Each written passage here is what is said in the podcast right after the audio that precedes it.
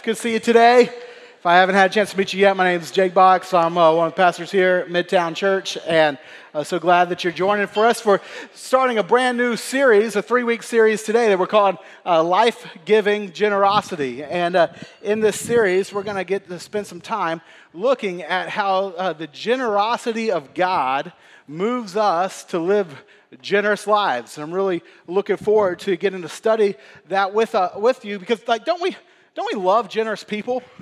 Don't you love generous people? I mean, I love, I love being around generous people. Maybe it's because I like receiving gifts, but I'm not gonna, I'm not gonna shy away from that. I, I absolutely love that. I, like, I had a grandfather that's probably one of the most generous people I, have ever known, um, and I, Christmas at his house was always the best. It was always the best place to go for uh, Christmas because he gave the best gifts. In fact, I have one of my favorite gifts I ever received. He gave to me. I think I was five or six. It was my birthday, and uh, he took me. And like I remember this vividly. He took me to Toys R Us. And he said that I could have anything in the entire store as long as I could carry it. That's awesome, right? I mean, my eyes were like this big, and I walk out and I end up picking this like giant uh, Star Wars toy. I can't even remember what it, what it was now, but it was in this giant box. I know it was Star Wars, and it was like had a million pieces to it. And I remember carrying this thing like like about to fall over. It was so heavy and like a big, and it was awesome. Best gift I've ever given. In fact, I remember that uh, growing up, I would lay in bed, and as I got older, rethink my strategy about what I chose that for that birthday. I'd be thinking, I should have got a Nintendo. I Could have got a Nintendo and just like piled up games. I'm dating myself with a Nintendo. That was the game system when I was young, and just pile up games. And or I could have gotten when I got into baseball cards. I used to lay there thinking, man, I could have just gotten boxes and boxes of baseball cards. But anyways, all I have to say, I love generous people. You love generous people, and generous friends are the best, aren't they? Like the ones that you go to their house and they serve the best food and the best drinks, and they're like the ones that are generous with their time. Like you're in a bind, and they're willing to come and help you out, change a tire, or, or like me you, whatever it is. I mean, we love generous people. And if you're like me, you wish that you were more generous. You, you, you would love to be more generous than you are. I would love to be more generous than I am. I, I, I, would love to be that, that friend that could take their friends on epic trips, right? Or, or to like meet, you know, meet big needs to hear about someone who's got a, a big bill or a car, pay, you know, car payment. You're like, oh, let me just pay that off for you. Like, I, I would love to be that. But what's the disconnect? Why, why do I want to be more generous? Why do you, perhaps you want to be more generous than you are? Well, the disconnect is this that uh, being generous is hard, isn't it? Like it's difficult. Because the truth is, we all feel strapped when it comes to being generous with our time or generous with our money. We, we wish that we felt like we were able to give more than we actually are. Like you just feel strapped.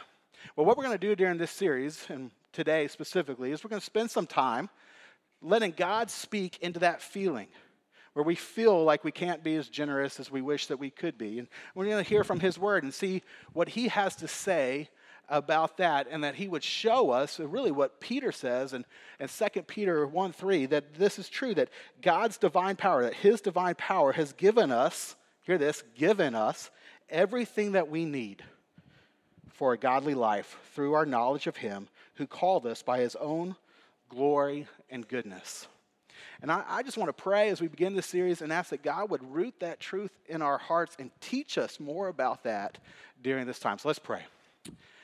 Heavenly Father, God, I pray that you would, uh, move us by your generosity. And over the next couple of weeks, Lord, we would uh, be able to just grow in greater knowledge, greater understanding, and greater appreciation and belief in your generosity towards us. And Lord, that we would believe these words, that you've given us everything we need to live a godly life. And God, that you are a generous God, so you've given us everything we need to be generous people that reflect what you're like. May you teach us that. May you be honored as we apply it. In Christ's name we pray. Amen. All right, so we're going to be in Second Corinthians chapter 9, 6 through 15 today. So if you want to go there in your Bible or in your, on your phone, uh, 2 Corinthians 9, 6 through 15, let me read this passage for us and then we're going to begin to unpack it. Here's what it says, starting in verse 6. Remember this who generously. There's a theme here. You'll see that word show up a lot of times. Verse 7 Each of you should give what you have decided in your heart to give, not uh, reluctantly or under compulsion, for God loves a cheerful giver. And God is able to bless you abundantly, so that in all things, in all times, having all that you need, you will abound in every good work. As it is written, they have freely scattered their gifts to the poor, and their righteousness endures forever. Verse 10 Now he who supplies seed to the sower and bread for food will also supply and increase your store of seed and will enlarge the harvest of your righteousness. And you will be enriched in every way so that you, uh, you can be generous on every occasion. And through us, your generosity will result in thanksgiving to God. And keep going. Verse 12. This service that you perform is not only supplying the needs of the Lord's people, but is also overflowing in many expressions of thanks to God. Because of the service by which you have proved yourselves, others will praise God for the obedience that accompanies your confession of the gospel of Christ and for your generosity in sharing with them and with everyone else. And in their prayers for you, their hearts will go out to you because of the surpassing grace that God has given you. Thanks be to God for his indescribable gift. Now, you see that uh, this passage has a lot to say about generosity. The word generosity, derivative of, is mentioned five times here in these 10 verses. And so we'll just spend some time talking about what God's telling us about uh, generosity here in this passage. And let me just kind of give you a preview of this, of the outline where we're going this morning is this, that, uh, uh that uh, we're going to look at the impact of generosity, the motivation for generosity, and then the measure of generosity. So let's run through these, let's just run through these three things. We'll begin with the impact of generosity. Okay, you with me? Now, when it comes to the impact of generosity, I think we all understand that generosity is a good thing, right?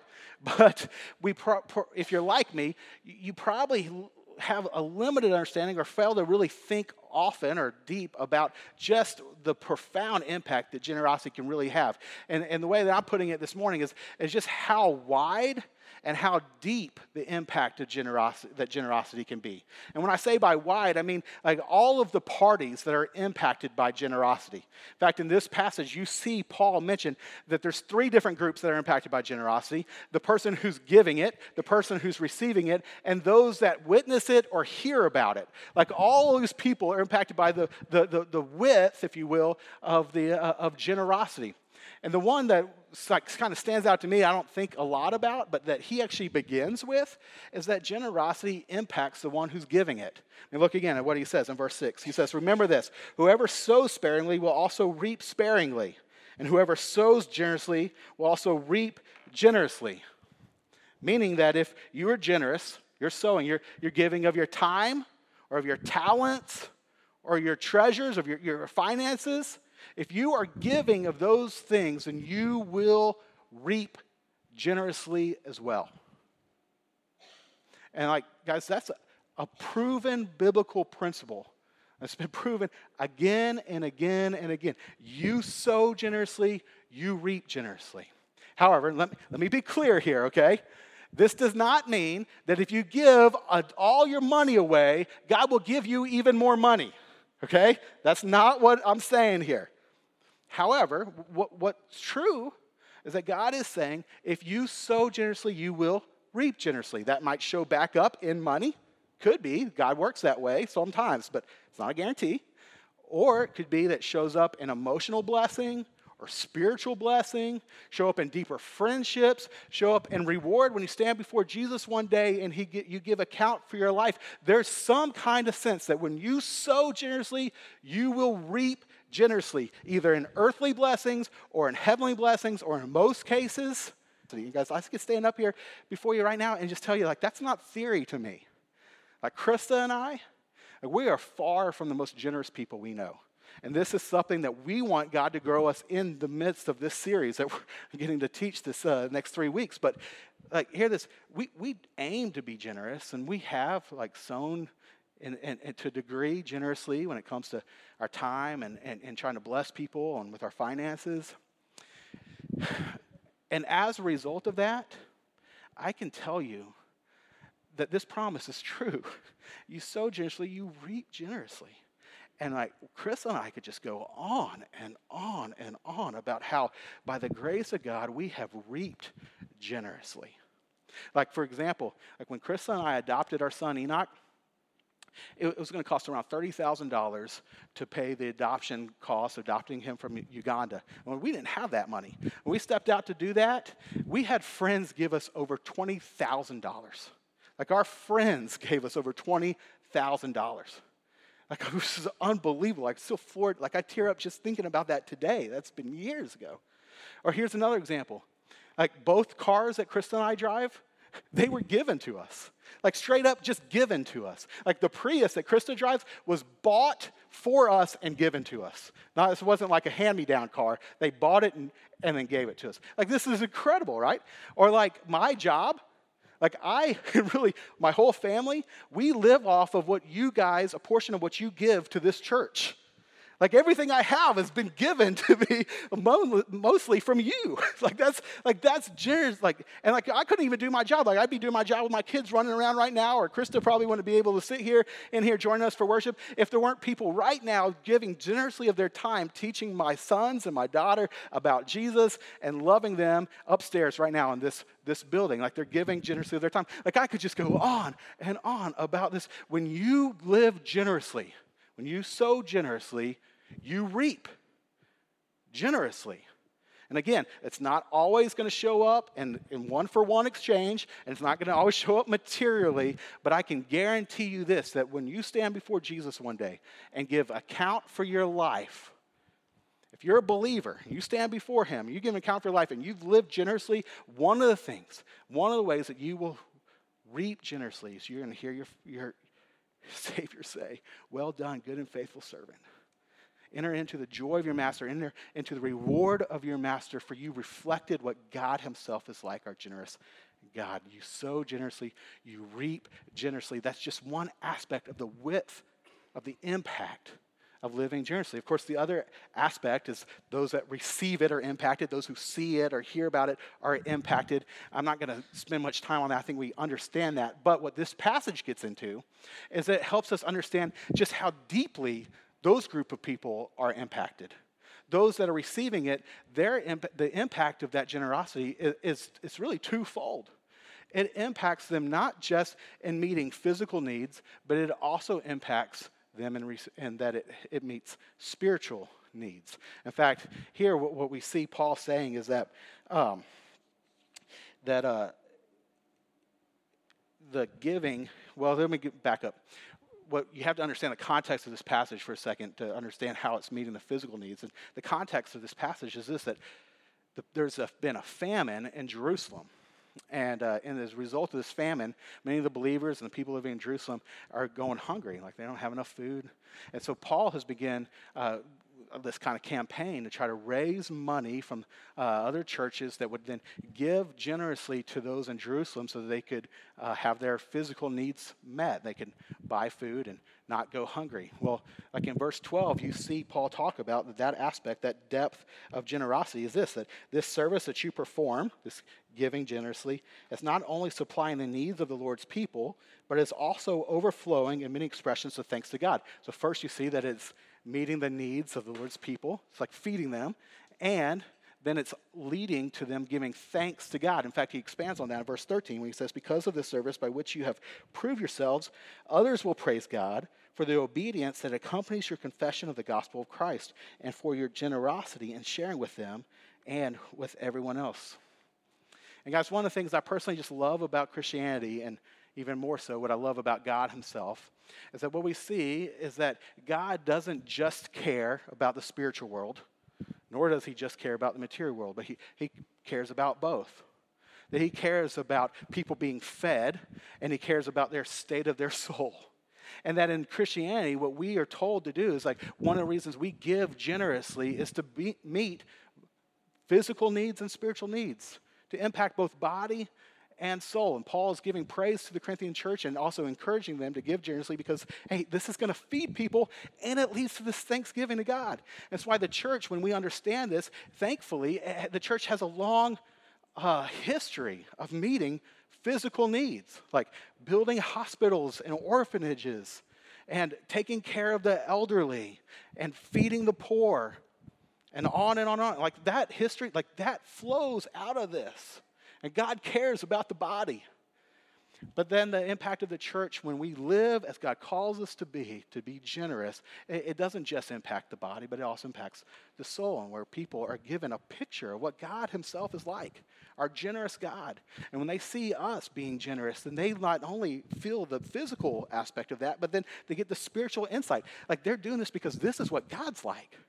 And then they're able to come to know God be forgiven of their sins and give purpose to their life, find meaning in this world, and ultimately have their deepest longings satisfied in the person of Christ, the only one who can satisfy those needs. It, it, this is the depth of the impact of generosity. And I think that Paul is writing this to those in Corinth, and he understands just how powerfully God uses generosity to help so many people.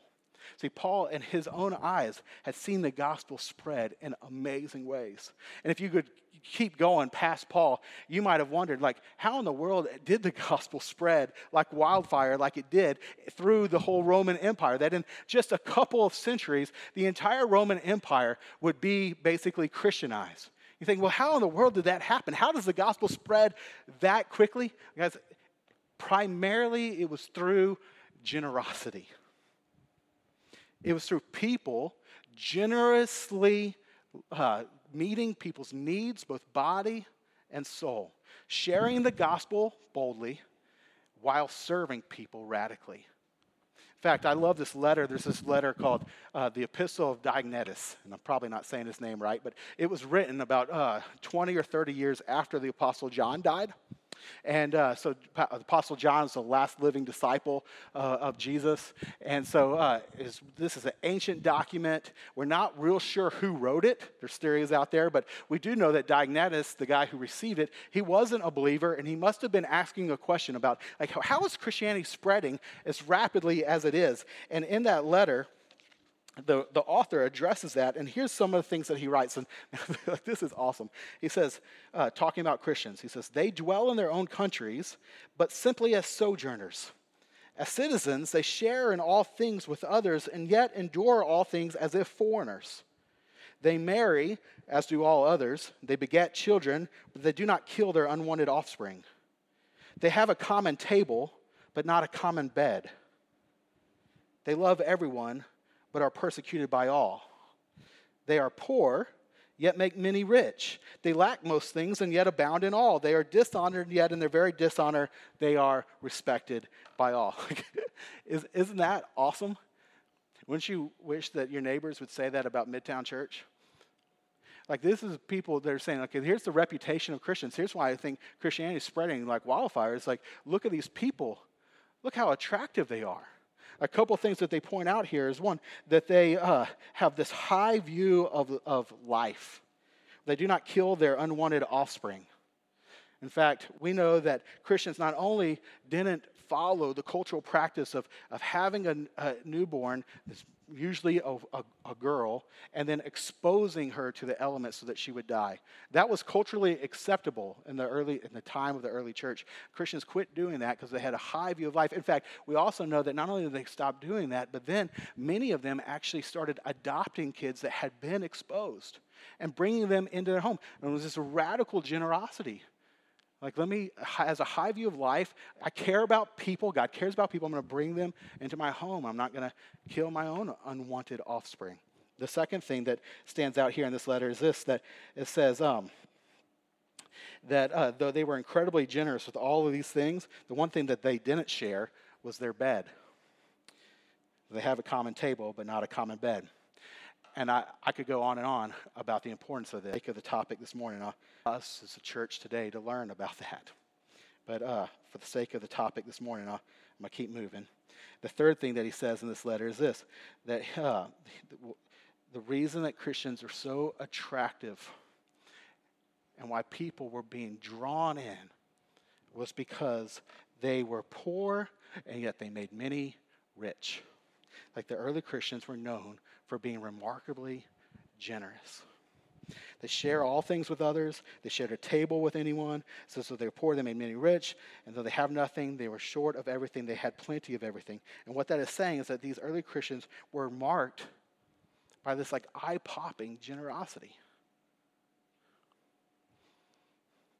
That they, of course, shared the gospel boldly. They spoke of the extravagance of the grace of God poured out for us in the person of Jesus Christ. But then, in the way that they lived, they demonstrated God's generosity and how they generously gave of their time and of their abilities and their money to care for people. And when they were hearing about, when, the, when non believers were hearing about the generosity of God and then seeing that generosity changing people into generous people, people were drawn to that. And the guys, you wondered, like, why did the gospel spread as fast as it did? Like, I'll tell you, that was a huge part of it. The first century church, the second century church, they were known for being radically generous.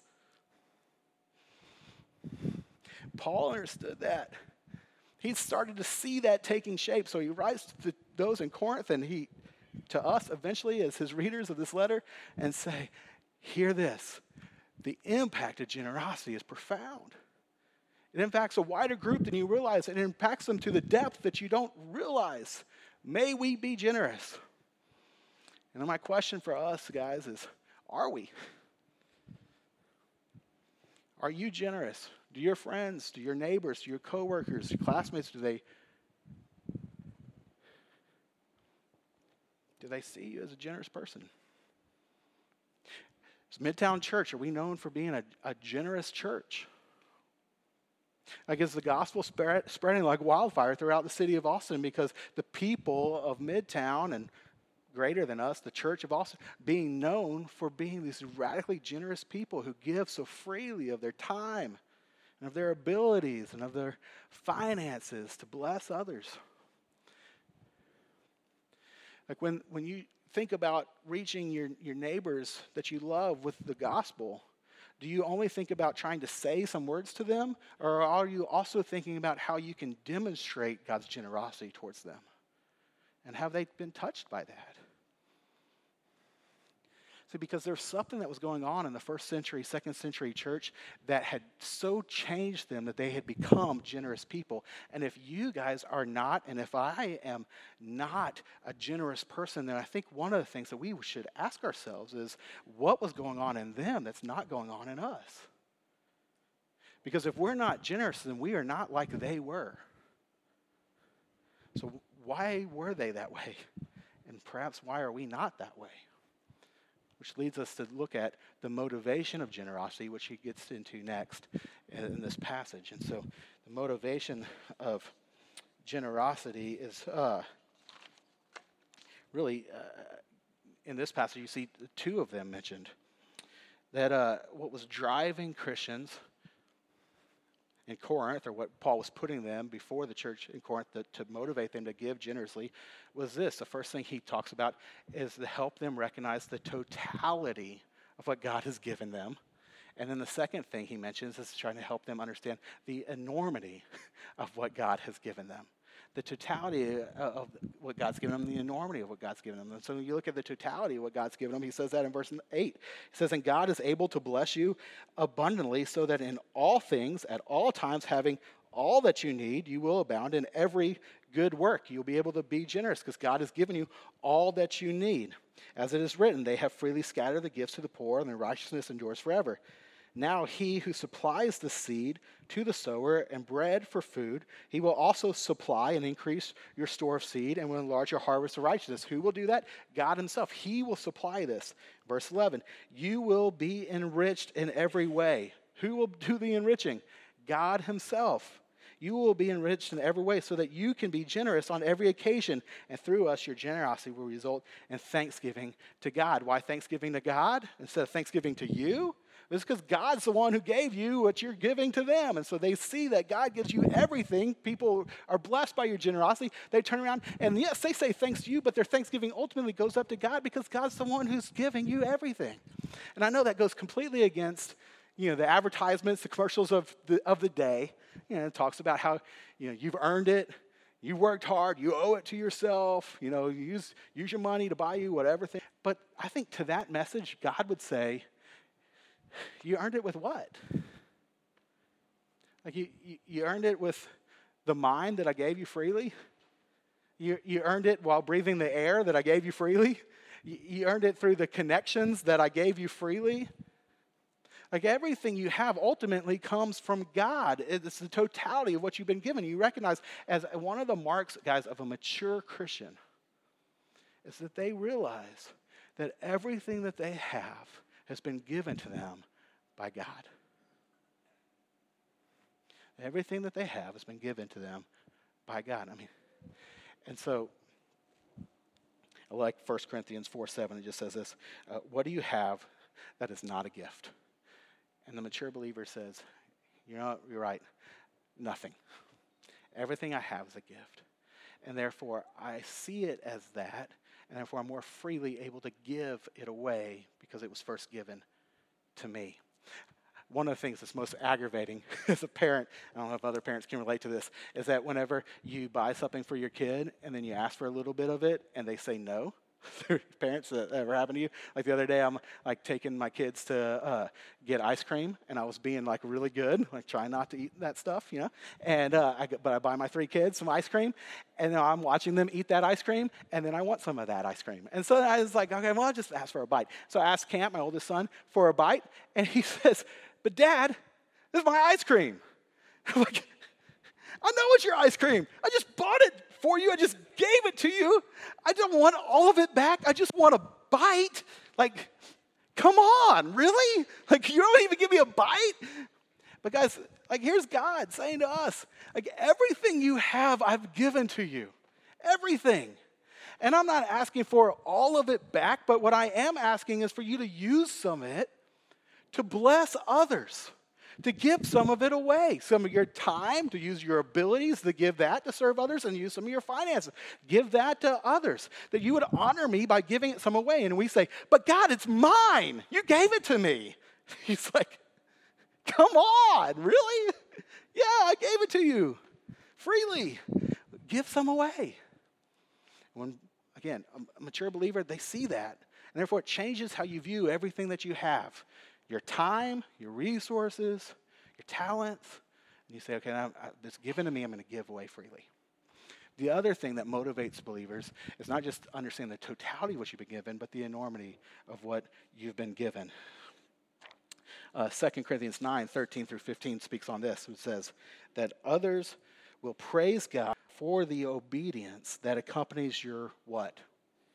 Your confession of the gospel of Christ and for your generosity in sharing with them and with everyone else. And in their prayers for you, their hearts will go out to you because of the surpassing grace that God has given who? Surpassing grace God has given them through you? No, no, they're giving thanks for the surpassing grace that God has given you. And he ends it with thanks be to God for his indescribable gift.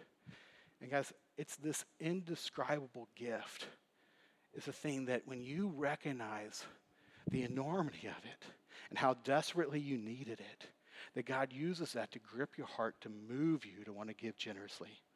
And guys, the indescribable gift that he's talking about here is the person of Jesus himself. That God so loved the world that he gave his son.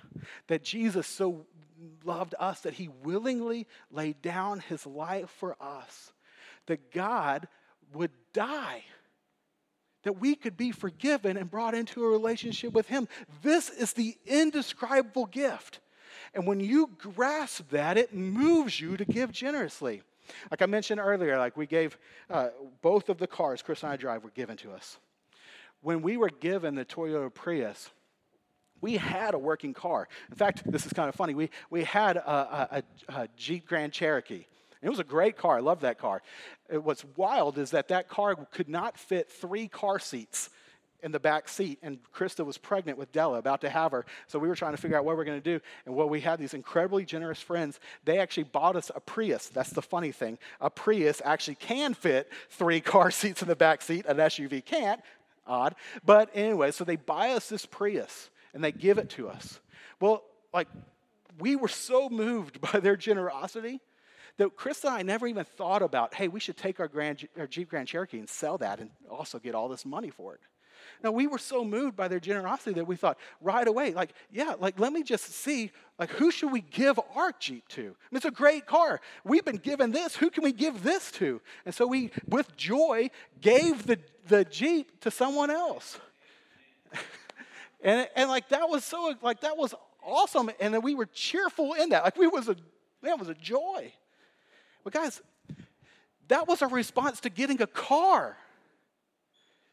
When we reflect and realize, or in Jesus Christ, how, how incredible the gift is, the indescribable gift that we've been given in Jesus Christ, how does it not just move us to want to give anything else away? To where we would hold on with tight fists anything else in our life? No. We would say with open hands, God, what would you have me do with what you've given me in light of what you've given me? And guys, what has He given us? He's given us Himself. That through Jesus' death and resurrection, our faith in Him, you are given forgiveness. That you are given reconciliation with God. That you are given His righteousness, that, that God's own righteousness would be credited to you that you're given a place in his family, that where you're adopted into the family of God, that you're a child of God, that you're called a co heir with Christ, that you're going to receive an inheritance equal with the inheritance of Jesus himself. Like, try to map your, wrap your mind around that. What else are you given? You're given the Holy Spirit, God himself, to come and live within you, to where now you're given the ability to say no to ungodliness and yes to godliness. What else are you given? You're given a new identity. You're, you're given a, a, a brand new, you're made a brand new creation. And you're given and promised in Christ that one day you'll be given a new heavens and a new earth, and you could just keep going on and on and on. Like we have been given so much in the person of Jesus Christ. It's absolutely amazing. No wonder it's called an indescribable gift. We will spend all of eternity mining the depths of the gift that God has given us in the person of Jesus Christ. And when that begins to sink in, it moves you, it motivates you, it compels you to respond with generosity. In fact, Paul goes so far as to say in this passage that if, uh, if you aren't living a generous life, it makes sense for the people around you to wonder if you've tasted the generosity, the grace of God in the person of Jesus Christ. I mean, look what he says in verse 13. Like, this is a big deal. I listen in on this. He says, Because of the service by which you have, now look, for, look at this word, you have proved yourselves. Others will praise God for the obedience that accompanies your confession of the gospel of Christ and for your generosity in sharing with them and with everyone else. Like, you, you see what he's saying there? It's through your generosity that you have proved yourself. Like, proved yourself to who? To God? No, not to God. God doesn't need your generosity to prove that you've put your faith in Christ.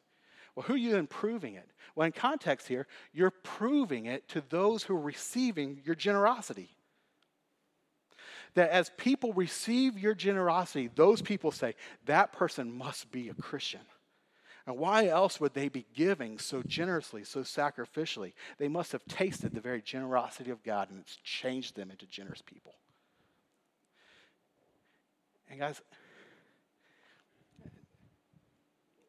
do the people around you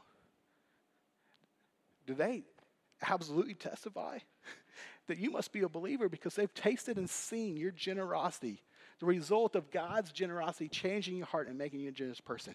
How you care for those who are in need. How you care for your friends. How you care for those who don't know Jesus yet.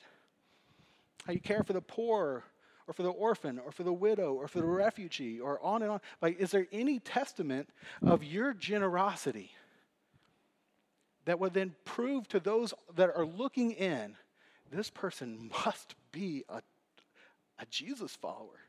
This person must have tasted of the generosity of God because look how it's changed them. Now, one of the things that I love about this church is that at any given Sunday, I know that there are a number of people here who, who don't really know where you stand with Jesus. and uh, you, you, maybe you're exploring Christianity and you, you're not sure yet if you believe this or not. And I just want you to say, like that, uh, we love that you're here. And God, more importantly, He loves that you're here. And perhaps if you're trying to figure out, okay, where, where do I stand with God? And, in the topic of this conversation, let me, let me just give you uh, uh, one question that you can ask that would help you self diagnose kind of where, where you stand with God. And, and that question is this uh, Do you fear that you have not done enough to earn His acceptance? Like, do you fear that you haven't done enough to earn His acceptance? And I, that's a, a very helpful question for you to diagnose where you stand with Jesus because if that's your fear, then what that tells me is that you don't know who Jesus is yet. And you don't know who God is yet. And so you, you don't know him yet, and that's okay. You can keep exploring it. And even here is what I would want to tell you is that the reason why that tells me you don't know who Jesus is more is because uh, Jesus is way more generous than you think he is. Jesus, in his generosity and his grace, doesn't actually require you to do or earn any of his acceptance. You don't have to do anything to earn his acceptance. In fact, you can't. But God has freely given it to you in the person of Jesus, that it is a free gift, not earned by works lest any of us boast.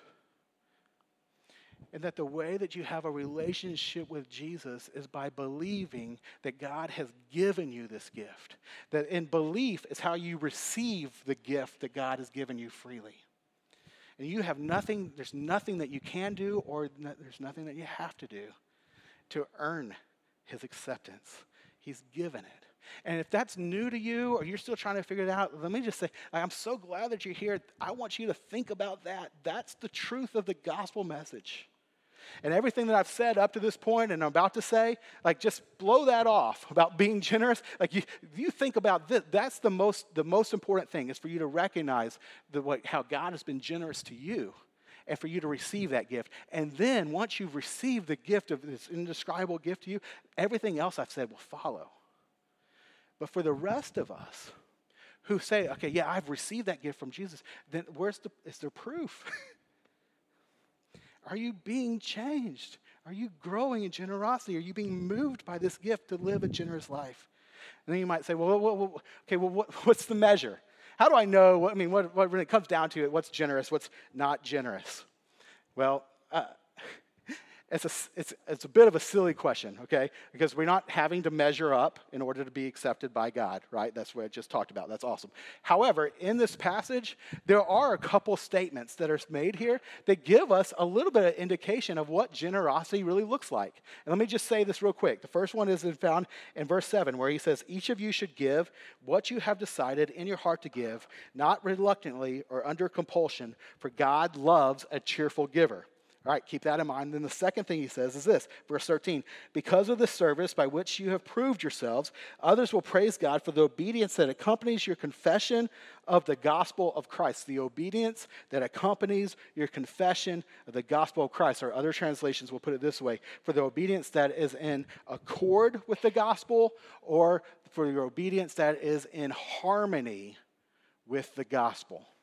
And what Paul is saying in this passage is this that when it comes to wondering what does generosity look like, what's the measure, if you will, of generosity, it's this it's obedience that is in harmony with the gospel.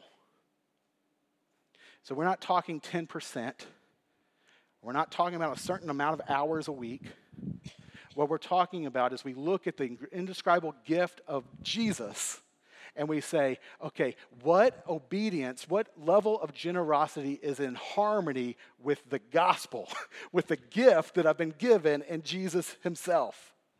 And then you say, because that is what is like the, I'm responding to, then I'm happy to give. Like I'm giving cheerfully because I'm not giving in order to get something from God. I'm giving in response to what I've already been given from God. Like God has already given me Jesus. He's already given me acceptance and forgiveness. He's given me this gift, and now I cheerfully, like Chris and I did with the car, cheerfully turn and give generously. Not reluctantly, not like my arm is being held behind my back and I've got to do this, but because of what I've been given, I give. And the point that I give, or to the measure I give, is all in line with what I've been given. It's in harmony with the gospel. So, guys, what do we do with all this? Let me give you two things. The first is this this week, and even starting today, and on the way home, I would encourage you for you to begin meditating on the gift that God has given you. The totality of that gift, everything you have is a gift, the enormity of the gift, the person of Jesus Christ. That you would talk with your, with your roommate or with your husband or wife or your friends, that you would talk even today and just say, hey, like, like let's spend some time just thinking about and listing out all things we have to be thankful for that God has given us. Or let's talk about the indescribable gift of Jesus. Like, how, how has this gift impacted our lives? That you would begin to perhaps have the, the, the callousness of our heart, oftentimes, is what happens because we've grown so accustomed to what God's given us that it lo- no longer has this impact anymore, which is such a shame. But you begin to pick away at that by remembering what God has given you. You talk about that, you meditate on that. And this week, we would first begin by realizing the incredible generosity of God towards us. And then the second thing that you would do, following in order, is that you begin to pray. God, how would you have me respond in kind? How can I give in obedience to, in harmony with the gospel? Cheerfully. And guys, these menus that are on your, t- on your chair, like this is a helpful tool. Take this home. This is one way that you can give of your time as you serve his body, church, or serve with us to our community. And here's one thing I'd like you to pray over and consider like here's the way here's the way I could give in light of what he's given me. But do that. Meditate on what he's given you and then respond by prayerfully considering how you can act in kind in light of his gift.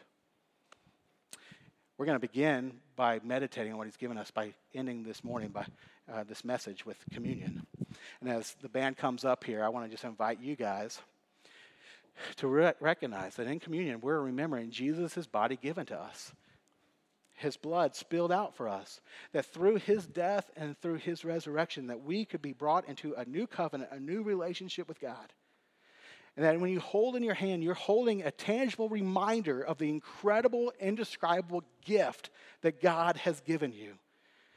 And as you take it, I just want to encourage you to say thanks. Thanks be to God for his indescribable gift. Heavenly Father, we love you.